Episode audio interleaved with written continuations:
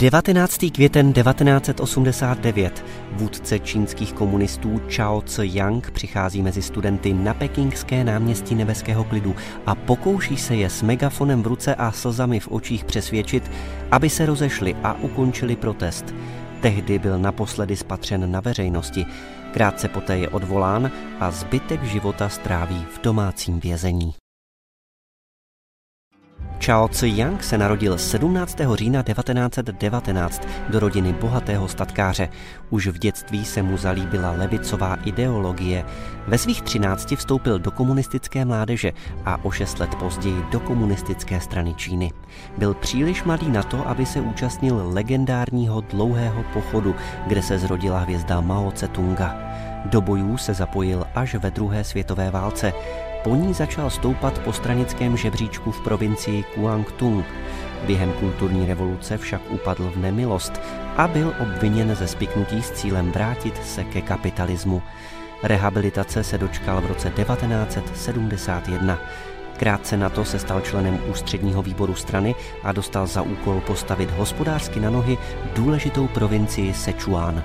Jeho reformy brzy slavily úspěch, stal se vedoucím stranickým tajemníkem provincie a následně pronikl i do klíčového centrálního orgánu politického byra ústředního výboru. V roce 1980 byl zvolen čínským premiérem a o sedm let později generálním tajemníkem ústředního výboru. Ve vedení strany se přidal na stranu reformátorů. Chtěl Čínu ekonomicky otevřít světu a podporoval i vnitrostátní a vnitrostranické reformy.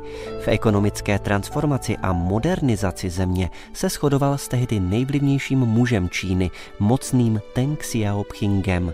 Ten ale o vnitřních politických reformách nechtěl ani slyšet, což oba muže postavilo proti sobě. Rozpory ve stranickém vedení naplno vyvrcholily během studentských protestů na jaře 1989. Demonstranti na náměstí Nebeského klidu požadovali podobnové smrti bývalého reformisty a generálního tajemníka strany Hu Panga demokratizaci společnosti. Do Pekingu ve stejné době zavítal také Michail Gorbačov, jehož návštěva studenty povzbudila. Chao Tse-yang se pokusil nepokoje uhasit a osobně demonstranty navštívil. S megafonem a se slzami v očích je přesvědčoval o nutnosti ukončení protestu. Dobře si uvědomoval, že strana je rozhodnuta jednat a proti studentům tvrdě zakročit, čemuž chtěl osobní intervencí předejít. Demonstranti ale v protestech pokračovali. Den poté, 20. května 1989, vyhlásila čínská vláda stané právo a v hlavním městě byl vyhlášen výjimečný stav. Chao byl zadržen, sesazen ze všech funkcí a bylo mu nařízeno domácí vězení. Během následného zásahu čínské armády na náměstí Nebeského klidu zemřely stovky podle neoficiálních informací až tisíce lidí politickým reformám definitivně odzvonilo, ale těch ekonomických se Teng nezřekl a jeho následovníci v nich pokračují dodnes. Čao svým osudem připomíná vůdce maďarského povstání z roku 1956 Imreho Nadě a ještě více československého reformního lídra Alexandra Dubčeka.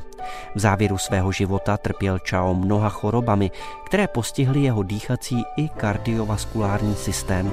Zemřel 17. ledna 2005 po několikanásobném záchvatu mrtvice.